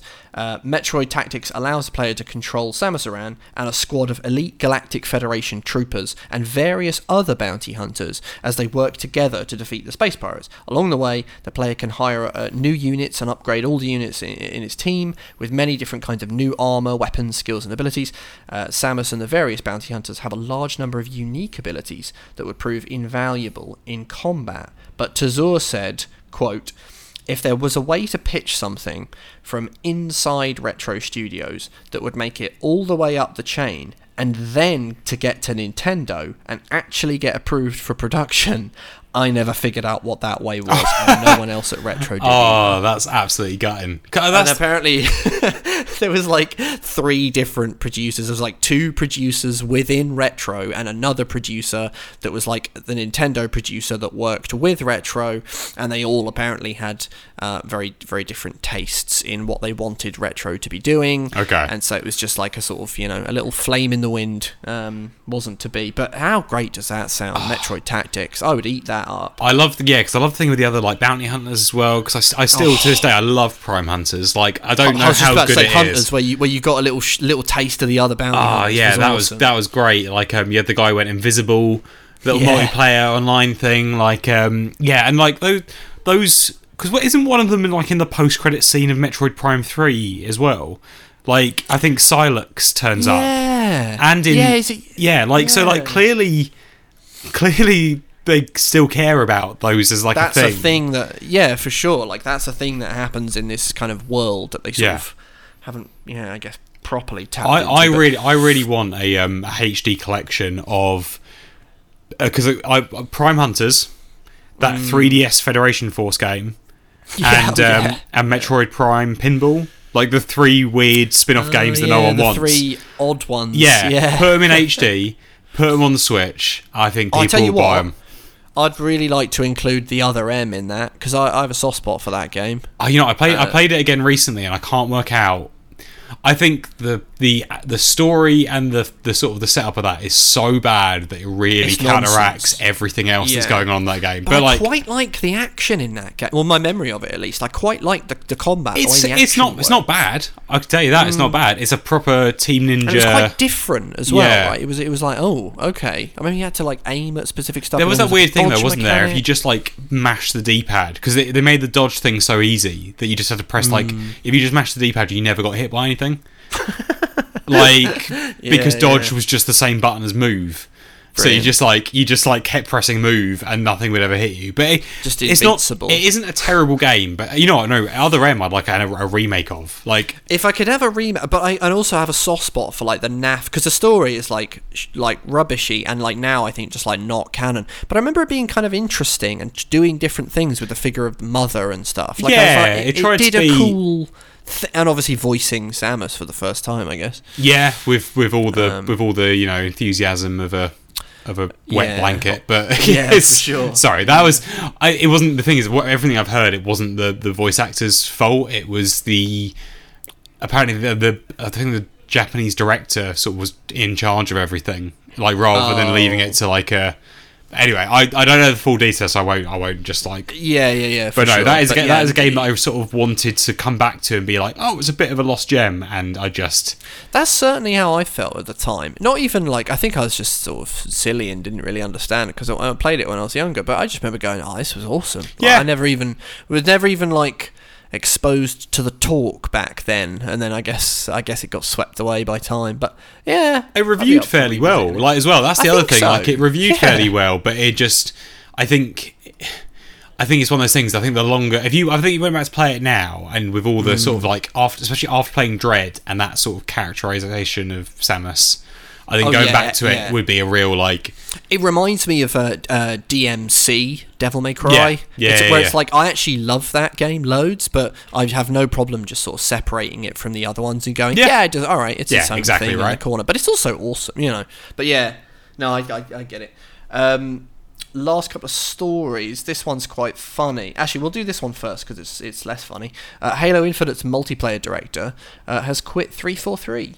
okay Um, yeah, it's kind of a kind of a weird one. Uh, Tom French uh, sort of announced it on Twitter and said, "quote uh, After over 11 and a half years on Halo, I step out of my Spartan armor for the last time today to head off to new adventures. Uh, it's been a massive honor to have been part of a game that I've loved so much as a player and admired so much as a developer. I couldn't be more proud of my time at 343." Um, am but i am i wrong in saying that they've had like a fair few departures since There's been a there's been a few. I mean, obviously Bonnie Ross, the director of the the the, the uh, three four three. Yeah. Bonnie Ross uh, left a, a you know fifteen year veteran there, but also like. Um, uh, like uh, director of like engineering as well. Does it does it feel like something went really wrong in like the development of Halo Infinite? I for, only for, for sure? I yeah, only say that because it came out as a pretty. I I liked I enjoyed my time with Halo Infinite. I played a bit of the campaign. Mm. I played a decent. I played the multiplayer for like pretty consistently for like a few weeks, like in Mm. between like on my lunch breaks and in between like news pieces and stuff, and like I had a really good time with it, and it felt like a good structure to build on. Mm. And it seems to have every time I go to do that, it seems to take forever to build anything on it, and I'm like, Well, I think it's a yeah, it's like a mixture of like. They, it, it's been it launched in bits and pieces. I mean, Yeah. there's a there's a bit there's a big argument that it should have just been delayed another year. I mean, the stuff that was missing, from, which of course they couldn't do because they desperately needed it to come out. Obviously, supposed to launch with the Series X. yeah, Um, you know, didn't have Forge, didn't have the campaign co-op, didn't have so many things. Um, Uh, ultimately, looking back on it, quite an unremarkable campaign. The, the funny thing is with the Halo campaigns is that you kind of need to wait a little bit for time to settle to know what you really think. But even at the time, I remember when we were talking uh, games of the year at the end of 2021, and I was kind of going, "Yeah, this isn't even 343's best campaign. That would be Halo 4." And I you think. and you've been playing through the campaigns like leading up to it, all. hadn't you? Yeah, like yeah, I'd sort of gone through all of the Bungie years and then into into three four three. Um, it's a troub yeah, it was a troubled game, and it, and it wasn't the event that it needed to be when it did come out. It's still See, that's that's the funny thing. I feel like I felt like it was, but only for like a week or two. Mm. It was and like then, a month of sort of festive Halo hype. Yeah, in, like and late twenty one. But I feel like there's yeah, and there was the promise of like it will get only get better, right? So I think people Mm-hmm. enjoyed what there was, and there was like, and more will be coming, Mm. Yeah. and then I just I, I can't. Yeah, and it's just it didn't come. oh yeah, like it's just there's just it's not has it, and that's that's the, No. the weirdest thing. Like It hasn't that the the campaign dies down in the memory, but then also the multiplayer hasn't. You know, it, and of course these days it's up against Apex, it's up against Destiny, it's up against Overwatch Yeah. Two, it's up against everything. Yeah, Fortnite. You know, so it's like, and the so the multiplayer is not really. Uh, conquering the world on that front either, so I think it is just a deeply troubled game. yeah, um, it seems it seems it, and the departures and you know concern's not the right word, but it does. You can't help but look from the outside in, right, and be like, oh. Is everything okay there? Is that is, Yeah. is this is this going to be a really interesting story in like five years' time? for time? sure. Like enough people leave, and you think, Yeah. well, I don't want to guess what goes on behind closed doors. But Yeah. yeah, for sure. It's like, huh, load of really high up people keep leaving. That's interesting. Maybe we'll get a documentary in like five, six years. Yeah, exactly, kinda right? Yeah, yeah. on. Uh, speaking of troubled games, and this this one to uh, to end on, which I thought was quite funny, uh, Cyberpunk 2077 uh, in uh, 2023 will be getting a Game of the Year edition, which I think is really funny because the one question that seems to me to be obvious to ask would be which year. Yeah, yeah. Certainly not the one it came out in. Next year? Is it the game of next year? I think maybe uh, in the fullness of time, we will look back on 2022 as being the year for Cyberpunk 2077. I think this year, enough patches happened, the anime happened. Uh, the the massive sales happened, the Edge Runners update happened to get all that new car. It seemed to crystallize two years down the road. Yeah. and I think 2022 was it because a load of people talking about it this year. They, they've they've their their profit margins have gone bazonkers this year. Yeah, it's back on the charts a lot now. back like, in the charts a lot. It's like they're they've made uh, mad money from it. Well, they made mad money from it when it launched, but uh, I think maybe the, the if you're going to do a game of the year for Cyberpunk, maybe the year in question is 2022. But maybe, yeah. Uh, Adam Kiciński, who's the president and joint CEO of CD Projekt Red, um, spoke about this uh, this uh, Game of the Year edition, and he said, "quote This is the natural order of things. Uh, it was the same with The Witcher, uh, which after both add-ons was finally released as a Game of the Year edition, uh, and has been on the market in this way ever since. The same can be expected in this case. So, they, so it's going to bundle together uh, Phantom Liberty, which is the update Yeah. that's coming out next year for it. and Why, I um. Why, yeah. d why do you sound so villainous in that statement? Yeah, like, like really defensive. Yeah. Like this is how it's always happened. Back off. Yeah. Uh, sorry, mate. What game of what year? This is the natural order of things. As as much as we release a game, we will release a game of the year edition. It will be the game of the year. Like, oh, yeah, all right, mate. he- Like, like Maybe he thought people would be like, yeah, uh, Unlimited on power. oh, that's so that, that really that really tickled me. I I, I think yeah, okay, mate. Um, but they, no, I mean, what I mean, you know, to really make it the game of the year edition for 2022, they should include uh, the the anime in it. Put the anime on the disc as Oh, like yeah. a companion because that would actually, in my head, I'd be like, oh yeah, you've encompassed what the year of Cyberpunk looked like there. That'd be Yeah, cool. get that in there as Yeah. well. Yeah, it'll launch with the Edge Runners, and you get Phantom Liberty, and Yeah. it's got the. Uh, I never watched that anime. No, neither really did I. me that much, but uh, it, yeah. it looked amazing, and this- and this is a little weird thing that I have. Uh, it just looked quite gory, and I I'm, I'm a bit squeamish sometimes, and I just went, Huh. you know what? No, I'll be all right. I'm all right. Yeah, yeah, I've heard amazing things about it though. Dan loved it. Yeah, I had I had a load of good stuff. I had a load of good stuff. I may check it out at some point. Uh, right, I'm going to queue up a jingle, and uh, we're going to get quizzical and see if we can get uh, producer Dan involved and spark up uh, a little rivalry for the weeks ahead. Do you remember Bodger and Badger? Sure. Bodger, Badger, Bodger, Badger, Bodger, Badger, Bodger, Badger. Hello, Mousy. It's that time of the pod, that time of the week. It's time for boss fight. You know what time it is. Uh, I'm joined, we are joined by producer Dan. Hello, how are you? Bonjour, ça va? I'm perfect, mate. How are you guys? I'm not too bad. I'm not too bad. We've been talking about all sorts of stuff Pokemon, Callisto Protocol, news, things that are happening in the world. Uh, of, of games, not just parsecs. This hasn't become like a very political podcast. in yeah, Rich's it's not like exactly, exactly. We're not just sort of going over the week's headlines and everything. The 2023 election, right?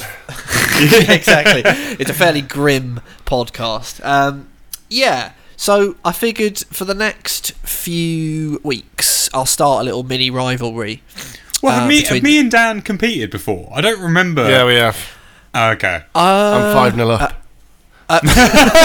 Uh, yeah, I actually, to my that- recollection, uh, I know that like you've both competed against Rich. Yeah. But I don't know that you have actually Yeah. like. Ju- we have. Maybe poss- possibly in if you other have. quizzes, but maybe I don't think boss fight. Yeah, No, because it's no, not in the we've- spreadsheet. We've done boss so- fight before, 100%. Um, Oh, really? I think we've done it a couple of times, and if I recall correctly, neither of us won. That So- sound, that does sound like us. Rich is the man with all the knowledge. Exactly. I must right? not have. All right, well, ignore those other times, right? So this is a real quiz, right? Uh, I'm keeping score from this week. You got f- f- whatever it is, five or six weeks until uh, Richmond's back back in the act, uh, and uh, we'll see. We'll see who can, can emerge victorious. I'll try and, to the best I can, sort of. I mean, I always try and fit the game I do to the people who are playing, and so I always think to myself like, "Oh, I think they'll both get this," but I will try and uh, adapt to Ape a rivalry between yeah. the two of you. yeah, yeah, exactly. Well, I'll try and avoid things like that. Although, if I remember right, that week, because I thought Rich Matt would be on right. for Well, I thought Matt would be on for Ape Escape because wasn't it like a last minute thing? And I was like, actually, Dan, could you? Because if I'd have known you were coming in, I would have been like, well, maybe not Ape Escape. But anyway, here we go. You know the rules. You've got to guess the business, the organisation, the setup, the structure, the foundation, the institution, the group, the hierarchy, or the team for a game of my choosing. Makes boss fight. I will personify the boss fight. Give me the clues. You say stop. I say your name. You give me the answers. Clue number one. My first appearance in a video game was in 2005, and my most recent appearance in a video game was in 2018. Ooh. Clue number two. My early beginnings were in Stop. about the. Oh, Matt Lorigan. Is it the Greek pantheon from God of War? Incorrect. Uh, because that well, that would be 2018. Yeah, I guess Athena showed up Yeah. in uh, Yeah, God of yeah. War 2018. Although there has been another God of War this year. So I, but I don't know who turns up in that. That's the thing. I've not played Yeah, that. You've not played that, so you don't know. Yeah, fair enough to you. Incorrect. Stop. Uh, clue number two. Stop. By early. Oh, Dan. Is it third? Producer Dan. Is it third Echelon? Uh, incorrect. Wait, stop. Uh, Matt Lorigan.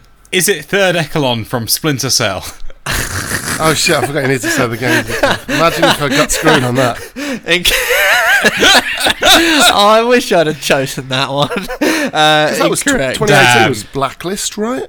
Uh, No 2013. Way. Was it? Oh Yeah, Jesus. It's been it's been forever since Splinter Cell game. Okay, so I got Yeah, that completely just- wrong. Maybe it's some shit Yeah. mobile game that they put out. Yeah, though, 'cause or that's like what- Ghost, Yeah. Ghost, Re- Ghost Recon, right? It's like a shared universe, Tom Clancy stuff. Yeah, Yeah, actually, yeah, you could have. I could have got you on that because yeah, he did show up in like Ghost Recon Wildlands, didn't he? He did, Uh, yeah. Sam Fisher. Anyway, uh, clue number two. My early beginnings were in the late 18th century, uh, and I was still going strong in the early 21st century as well. Ah, see now I feel like this has gotten away from me. Clue number three. Stop. I was uh, producer Dan. Is it the Umbrella Corporation from Resident Evil 3? Incorrect, but I like your style. Could Famously be. I first think they appeared in 2005. Uh, yeah. oh yeah, yeah, maybe, maybe not. Yeah, but yeah, I think Umbrella had its beginnings in the 1700s. Who knows? Uh, clue number three: I was formed with the purpose of carrying out assassinations. Oh, stop. Matt Lorigan. The Assassins from Assassin's Creed. Incorrect. Stop. Matt, Lor- wait, who said stop just then? Producer Dan. No, no, I didn't. But have we I ever had did. so many guesses after? I don't think so. It's Two very questions. guess happy this week. I quite like the uh, mad energy of this week. uh. Stop. Stop. Uh, Matt Lorigan. Is it the Templars from Assassin's Creed? Is that a thing? Guys, 2005 to 2018, come on. Yeah, it can't be Assassin's Creed. Was that 2006 Assassin's Creed? Uh, 2007 for the first one, if memory serves, and the most recent one was Valhalla, which was 2020. So Okay. yeah, n- none of that works. I think, Okay. I think, I think. But there was that big old chunky DLC last year, or possibly this year, when it went all nutty with Odin and everything. Anyway, incorrect. uh. Clue number four. I have acquired, although I have acquired multiple members over the years, I only have one member at any one time. oh Jesus! What? Mm-hmm. What? Clue number five. All my members seem to have the same surname. Oh no! What is this? What stupid thing is this? Clue number six. Yeah, we've gone silent. Oh, this, I, I'm thoroughly not enjoying this one. Clue number six. The game I was in was originally, well, I should say the first game I was in was originally a GameCube exclusive before being ported to other platforms. Oh. Stop. Matt Lorigan. The Ganados from Resident Evil 4? Incorrect. Stop. Matt Lorigan. Las Plagas from Resident Evil 4? Incorrect. Mm. I feel like it's a Resident Evil game because there's it's not incorrect. It's incorrect, as if to say that there's you're on the right Yeah. lines, but you haven't got it right. I've played Resident Evil 4 so much. What is the f- like a thing? What's a thing? oh, oh yeah, the thing. Right, yeah, I know the thing. You know the f- you Dan know you know this is the thing you do know. Um, What? What do you mean? I actually genuinely don't. What do you mean? What thing? um, oh dear. oh, it's like Las. Oh, stop. Matt Lorigan. Las Illuminados from Resident Evil 4? Incorrect. Okay, I've no idea then. Oh, that's me. Yeah, I got, I got, I do have a final clue. Uh, if on. you'd let me get to it, but I was, I was, I was pausing patiently while these guesses were were, were, were, were coming on. There is a gun named after my organisation in a different game. A very, very celebrated game. Which came ah. out in the same year. Oh, Oh, wow. Stop. Matt Lorigan. Is it the Killer 7 from Killer 7? And this week's winner Oh, okay. is Matt Lorigan. Yes, my first appearance in a video game was in 2005. The game was Killer 7. My most recent appearance in a video game was in 2018, uh, which was the oft forgotten, absolutely bonkers uh, remaster of Killer 7 that was just only released on PC. Really oh, weird. how weird. Yeah, really, really weird. Don't know what the thing with that was, but there you go. Clue number two, my early beginnings were in the late 18th century, and I was still going strong in the early 21st. The early 21st is when Killer 7 is set, uh, and the leader of Killer 7, Harmon Smith, is kind of immortal. Uh, clue number three, although I've acquired multiple members over the years, I only have one member at any one time. If you play Killer 7, you will know that the Smiths are alter egos of lots of different killers inside the body of Harmon Smith, and he transforms into them because he absorbs their souls. Clue number four was formed with the purpose of carrying out assassinations. Clue number five, all my members seem to have the same surname. Taking after Harmon Smith, they're all called something Smith, Garcian Smith, etc. And clue number six, the game I was in was originally a GameCube exclusive before being ported to other platforms. So yeah, bit of a weird one. Would you have gotten that one, producer Dan? No, I've never played that game. No, ever. neither have I. I don't know Neither anything about it. so, t- considering you started the quiz segment with, "Oh yeah, I tried to pick something you both will know," that's gone out the window in week one. and now Dan has no trust in that at all. No, I this is it thought it might be a bit of a sort of because it's a bit of a cult thing, right? It's one of those games where people kind of like they know of it even if they haven't played it. So I sort of thought, oh, it's kind of a cult thing. Maybe this will. I only, I literally only got it from that last clue about the gun in another game. And is that Yes. Resident Evil 4, or am I thinking That's funny because that actually is Resident Evil 4. Yes, Yeah. you can unlock the Killer 7 Magnum, which is a reference to. It was all part of what was then called the Capcom 5, Yes. which was a, a string of exclusives meant for the GameCube, of which Resident Evil and Killer 7 were one. Anyway, that's 1 0 to Matt. Arguably unfair, although Matt hasn't played it either. No, So- I just knew that a bit of trivia. That's just a bit of nonsense trivia that's in my head from Resident Evil 4. Yeah, I don't have Fair any enough. nonsense trivia in my head whatsoever. Dan has cleared his head of nonsense trivia. Uh, all eyes on next week, where I'll choose something from Mass Effect. Imagine if I said what I was going to choose, and then actually did that thing. Didn't that happen once when Rich was like, "You should do Manhunt," and like the next week I did Manhunt and he lost. Yeah, Yeah. that you, you, Oh. you did say about that. I think I was doing that one with Rich. Yeah, Dan, that was Dan. Oh yeah, I think Dan, Dan got it. brilliant, brilliant. Right, yes, well done. It's about that time anyway uh, to hear from the listeners. So what we'll do is chat about something inane. We're supposed to have one little tiny inane chat. Chat. You know, I could just chat. We'll have a lovely chat. We'd be chatting. Banter. Video games. Chatting. I tell you what, bloody chat. Is it good? Uh, yeah. That's a fact. Brilliant. Questions, theories, comments, queries. Uh, you send them in, and we will talk about it. This one from Najib. Uh, he said, uh, "You asked for Resident Evil 3 remake. Tepid takes." uh, he said, "Hello, Josh and Matt," and then in brackets, "Missing you, Rich." Uh, he said you were discussing how much you loved the Resident Evil 3 remake uh, last week, and you put out the call for others who loved the game, and even those who were disappointed by it. Uh, and, it and he said, "Well, I thought uh, this is just asking for tepid takes." So he said, "Resi background. Only ever played the demo for Resi 2. Terrified me back in 1998." Uh, came to the Resident Evil 2 remake having only previously played Resident Evil 4, very different game. I loved the Resident Evil 2 remake. Atmosphere, item management, problem solving, the extended time spent in each area, uh, dealing with locked doors and puzzles. He said, I even enjoyed dealing with Mr. X, which was quite a polarizing figure. Um, and he says, uh, I'd heard uh, mm, all the negative things about the Resident Evil 3 remake, but I had to get it. Got it for 15 quid, and still I was a little disappointed. He said, as well as being shorter, it was a lot more linear, more action packed, but with the Resident Evil controls that are not great for action, uh, and the Mr. X equivalent, Nemesis, was just scripted. Uh, I've read that the original Resident Evil 3 was similarly short and action packed, so it seems to me, to this noob, he says, uh, that the remake was faithful to it, apart from the exclusion of the Clock Tower section, uh, complained about by people Josh might lovingly term as dweebs.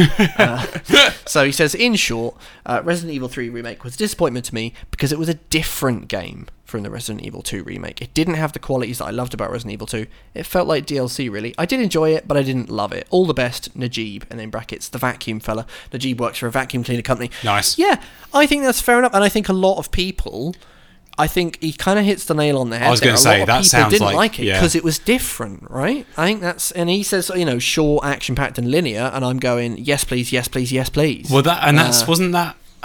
Correct me if I'm wrong. Is that not sort of the, what happened with between Resident Evil 2 and Resident Evil 3 back in the day as well? Like I thought Nemesis was considered. Yeah, N- Nemesis was never. There was never like AI or whatever. It was like it. They were scripted things. No, no, but I, mean- were, I mean, know, I mean, the game was a lot of people who like Resident Evil 2 then Hmm. went to Resident Evil 3 and went, "Oh, it's shorter. It is more action packed." Like, yeah, yeah, it's like it's kind of like Najib says, like it, like in that sense, the Yeah. remake is kind of faithful. Like it, it was, it was a shorter one, and it did lean towards action in a, in a way Yeah. that lots of folks had to have kind of overlooked. But it, it was maybe the first game where it sort of went a bit more towards action. But for me, the remake was uh, one of it was so good because it, it did have that action. But then uh, where Najib sort of points out, you know, uh, Resident Evil doesn't quite have the controls for that. well, I think that's a good thing because That's like, where the know, tension, yeah. that's where the tension, you know, and sort of this week playing Callisto Protocol, you kind of don't want a protagonist who's too capable. They've got that roll dodge maneuver in Resi 3, which is just about enough so that you feel kind of empowered, Yeah. but still vulnerable. And I love a relentless game that's just 0 to 60, leaves you in a sweaty mess, and it's over in like six to seven hours. And, you know, you could play it in a single day, and it's just an absolute roller coaster. Yeah. But I do understand it is just different. If you've just played Resident Evil 3 and you want more of the same, it is different. But it, it does pain me that so many people complained and that apparently the studio were like. They, they, they, they tried to sort of be more faithful with the Resi 4 remake Yeah. and they were kind of moved to the side because of that and they were like actually no we don't we don't want you to be that fa-. it's a shame because M2 I thought they knocked it out of the park with Resi I think 3. that's half the problem is that I think Resident Evil 2 set the expectations, right? Because before that, Mm. the only sort of Resident Evil remake we had was the original one for the GameCube. And that was a, Mm. you know, f- you know, fixed camera, all that sort of stuff. Resident Evil 2 set the expectations for what a Resident Evil remake was in the modern day. It, sure, It, yeah. it you know, it, fully expanded upon everything in that original Resident Evil 2. It Resident Evil 2 now is quite a basic looking game, right? With like small environments, stuff like that. And it basically it filled in the blanks that you're missing from that with, you know, by expanding how that environment looked and how all the Yeah. environments looked and how they all connect up. Um, and I just think that people went, well, it's Capcom, right? I don't, th- I don't think Capcom are very open often about who is making their games unless you're really in the know and you look for it. So if you mm. if you go, well, they've remade Resident Evil two. You're basically going the same people are remaking Resident Evil three, right?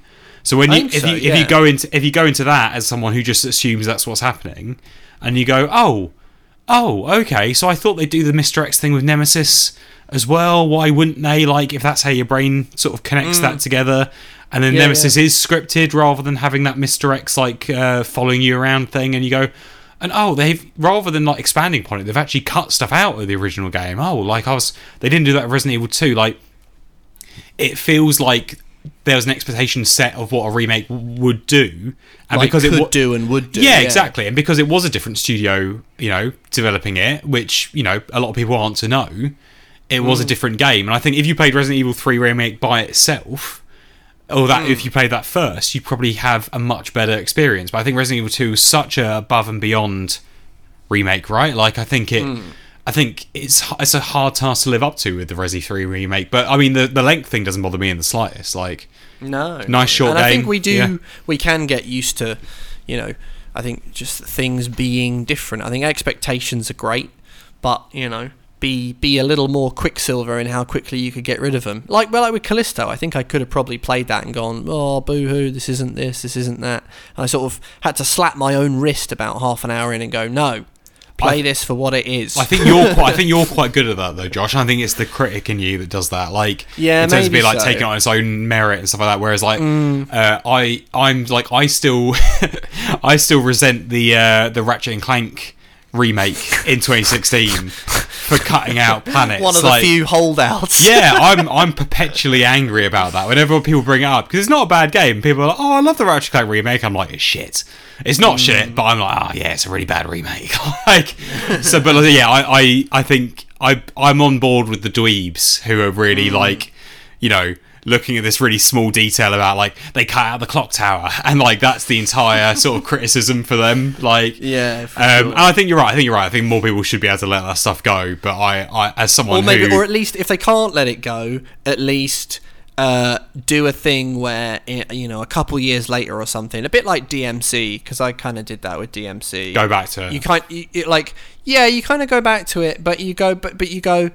And I'm safe now because I know that they continued with classic Devil May Yeah, Cry. yeah, yeah, so yeah. that's fine. It's a bit like Nint- it's whenever Nintendo release a game, it's always like, well, there's just absolute panic because if the new Mario fucks it, we have no idea if this is the direction they're going in. Yeah. Whereas when they release Odyssey, you can kind of look back on 3D Land and go, well, okay, Oh, now I'm we glad know it exists, didn't yeah. go that way, but now I can really enjoy this for what it is, safe in the knowledge that Odyssey's waiting for me at home. And I'm a big fan of that, you know, kind of going back and. But anyway, um, This uh, from Michael Vose. This is quite funny because it's really old. It's been on the back pile of questions for ages.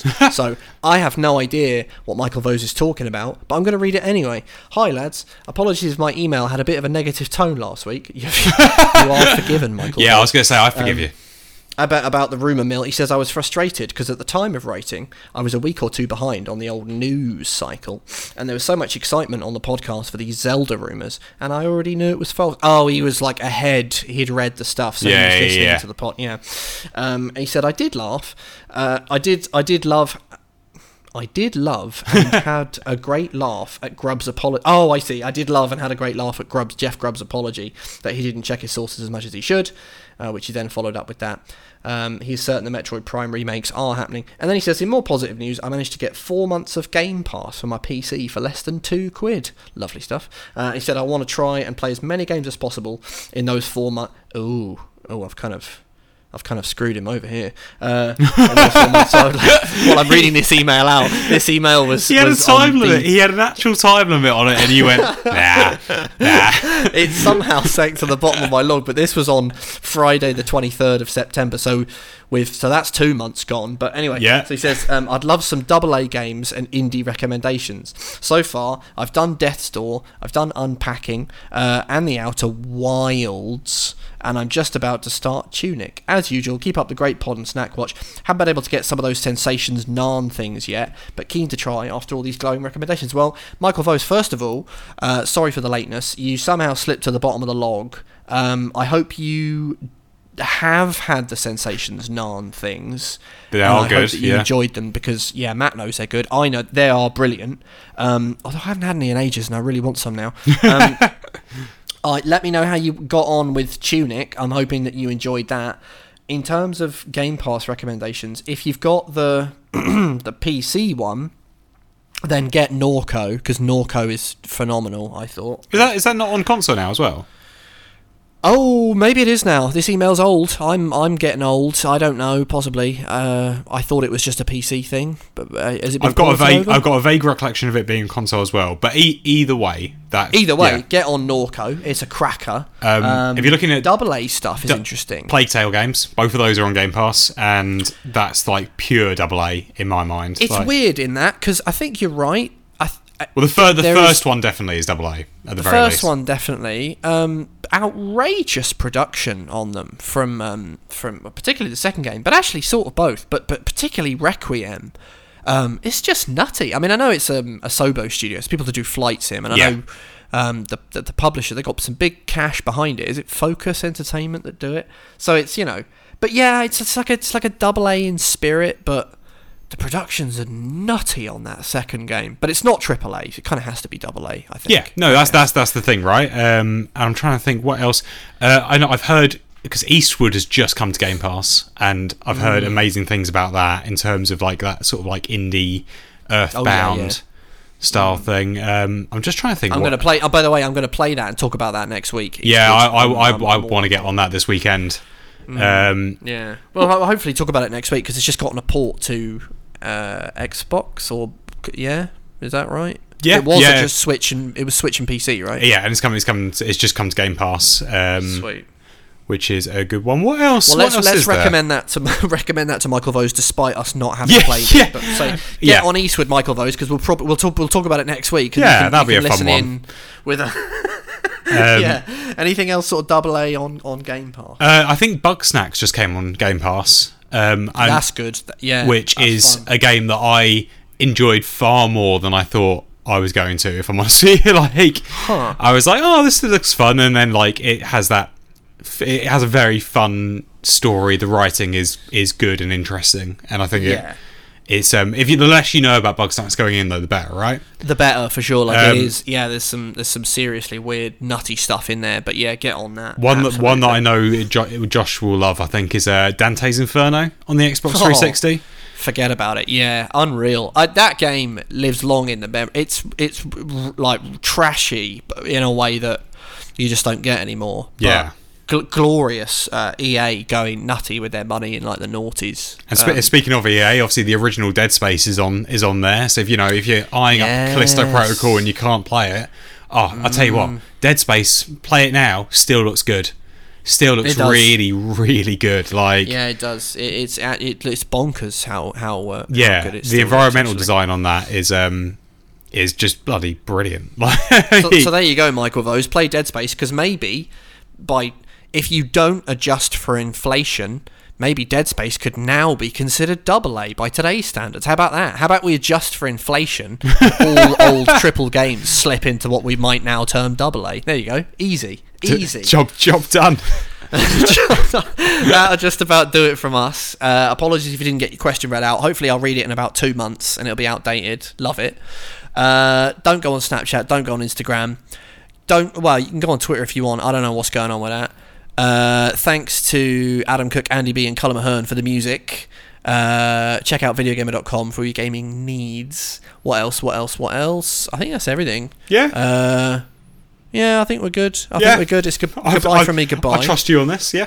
Uh, yeah, and uh, goodbye from Matt from upstairs. Matt downstairs. Yeah. I'm, down, I'm yeah downstairs for a few weeks now. Um, goodbye all.